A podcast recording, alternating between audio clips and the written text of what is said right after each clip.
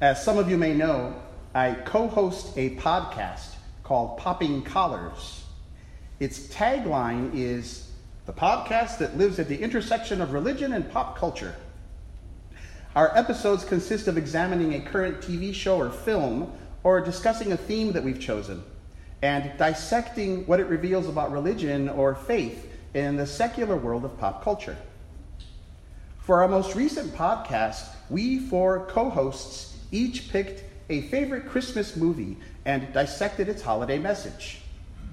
While my three companions chose more recent films Will Ferrell's Elf, uh, Bill Murray's Scrooged, and the improbably chosen 1984 film Gremlins, uh, I went with a classic It's a Wonderful Life. Now, for those of you who, like two of my three co hosts, have somehow not yet seen this 1946 movie and don't want the ending spoiled, uh, I invite you now to put in your earplugs. For the rest of you, I am going to summarize the plot points that pertain to my message in one single long sentence.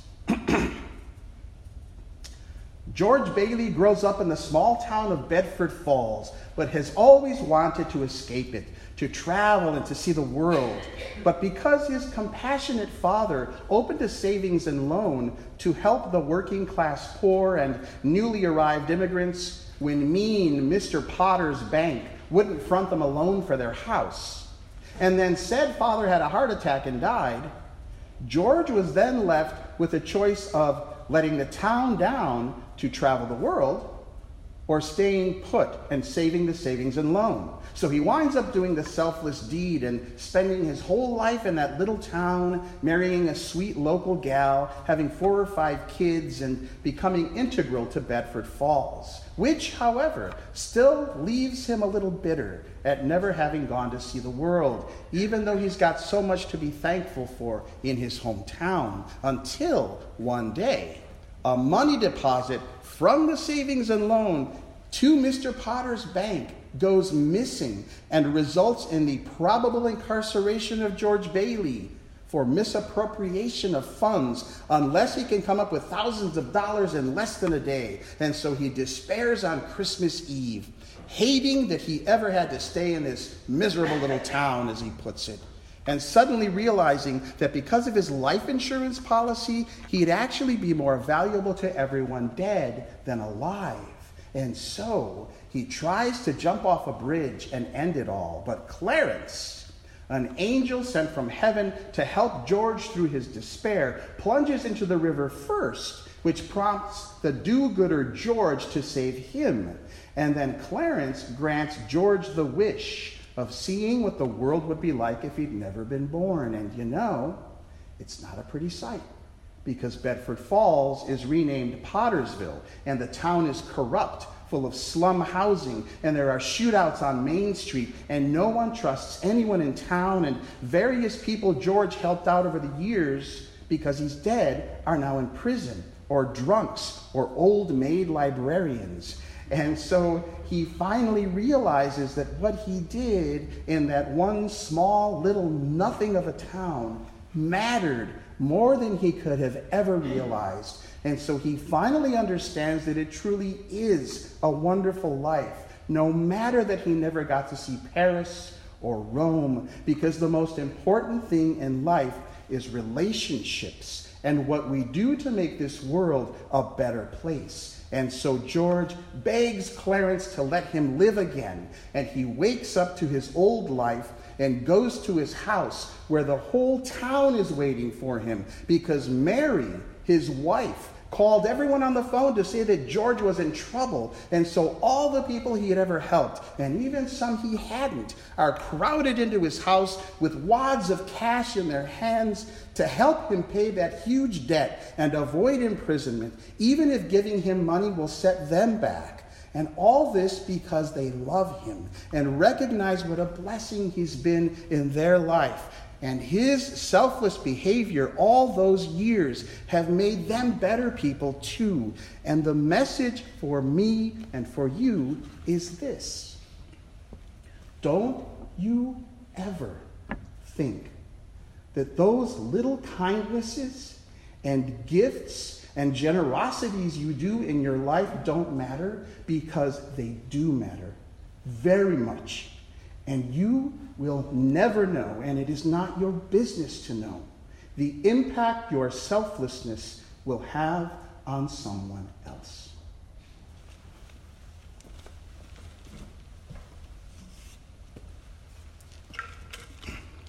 That was one sentence.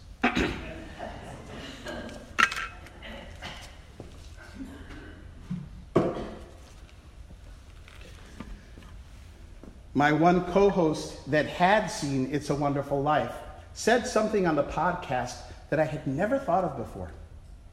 He said, That movie is about calling. It's about what God has called you to do that will likely not be what you had planned for your life. George wanted to travel, and he never got to. What he got instead was transformation of a different sort, not of his own choosing, but wonderful nonetheless. And the lives he saved and bettered are a testament to the worth of his work. And so it is with Joseph in today's gospel reading. A righteous man, it says he is. An older man, kind, quiet, and unassuming, a carpenter living a pious life, playing by all the rules, who finds himself betrothed to a young girl whom he doesn't know very well. Joseph soon discovers that Mary is pregnant, and it's obviously not his. If he makes this fact public, she could be stoned to death, as Levitical law prescribed for such behavior. If he quietly dismisses her, she'd probably be forced to beg in the streets or turn to prostitution to feed herself and her child. If he marries her, his simple, by the book life will become complicated, forever tainted with that long ago scandal as he raises a son and heir not his own. Now, Matthew's gospel doesn't go into Joseph's thought process around this, but in a non canonical gospel, one not found in the Bible, called the Proto Evangelium of James, written sometime in the second century, we have this reaction from Joseph to Mary's pregnancy.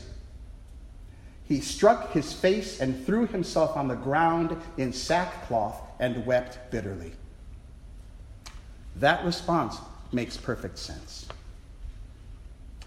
But then an angel appears to Joseph in a dream, which you can see beautifully portrayed on your bulletin cover.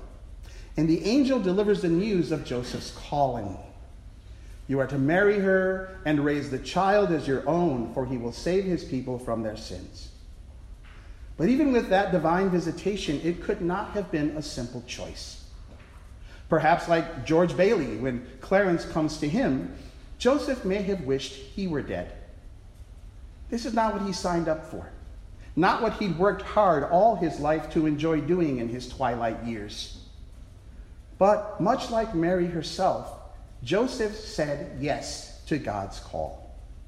And by taking up that mantle of responsibility, he played his part in the salvation narrative.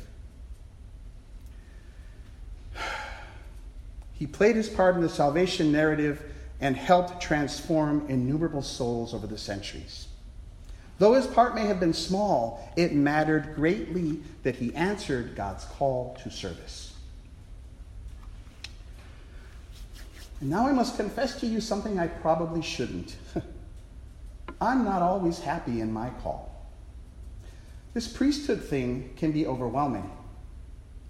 In the four weeks between the interfaith Thanksgiving service and Christmas Day, I will have prepared and preached nine distinct sermons, given a three part presentation on pilgrimage, and produced 20 different service bulletins, along with all the usual work of a parish priest. I'm worn out. I was sick for two weeks, and there were times when I dreamed of doing something else, or nothing at all, frankly. Just this Friday, two days ago, William and I took a 36 hour vacation to Carmel to meet a friend from Long Beach. It was hard to come back yesterday. After two huge breakfasts, a walk to the beach, shopping, dinner at a delicious French restaurant, and relaxing with a book by the fireplace in our hotel room on Friday night. But, like George Bailey, like St. Joseph. And yes, like you, I am called to try and make a difference in my little town. And sometimes it's hard and looks nothing like we had planned. I tell you this not so that you'll feel sorry for me. Oh, maybe a little. I tell you this because I know for a fact that many of you have had your own seasons of challenge, and most of you will have them again. Those times when you want to give up, to do your own version of jumping off a bridge or throwing yourself on the ground in sackcloth, when you want to walk away. But however much I would like to join you in a footloose and fancy free lifestyle, that is not our call. Mine is to the priesthood because frickin' I'm good at it and I believe it matters. You are called to something as well. Maybe you already even know what that is, or maybe you don't. But it's now time to stop avoiding and start praying about it so that God can reveal it to you. What I do know are two things. One, each and every one of you is called by God to something. I don't care how old or poor or troubled or rich or unbelieving or content you are, there is a task that's been set apart for you in particular to do. And two, if fulfilling that call always makes you happy or brings you joy, it's not the right call. You're doing something easier than your call so as to remain comfortable or live unchallenged by God's task for you. Transformation is a crucible, not a cakewalk. Even so, along with those whose lives you will touch, the life you save may be your own. But oh, my friends, there is good news. George Bailey came home to a house full of friends and family in his time of need. St. Joseph raised a son to save the world and was blessed by a loving partner with whom to spend his twilight years. I get to spend this season of time with you to love and be loved by. And you too will be met with more abundance and deeper joy than you could have asked for or imagined when you say yes to your call. Today is the fourth Sunday of Advent, and as the collect says this morning, it's time to prepare a mansion in yourself for the coming of the Christ. Time to rearrange the furniture of your soul and invite Jesus in through your acts of kindness to others. Time to dust off and polish that generous heart of yours and let it glow. Time to change the sheets of self involvement for ones of service. And not just for Christmas, but for always. It is a wonderful life. Remember that.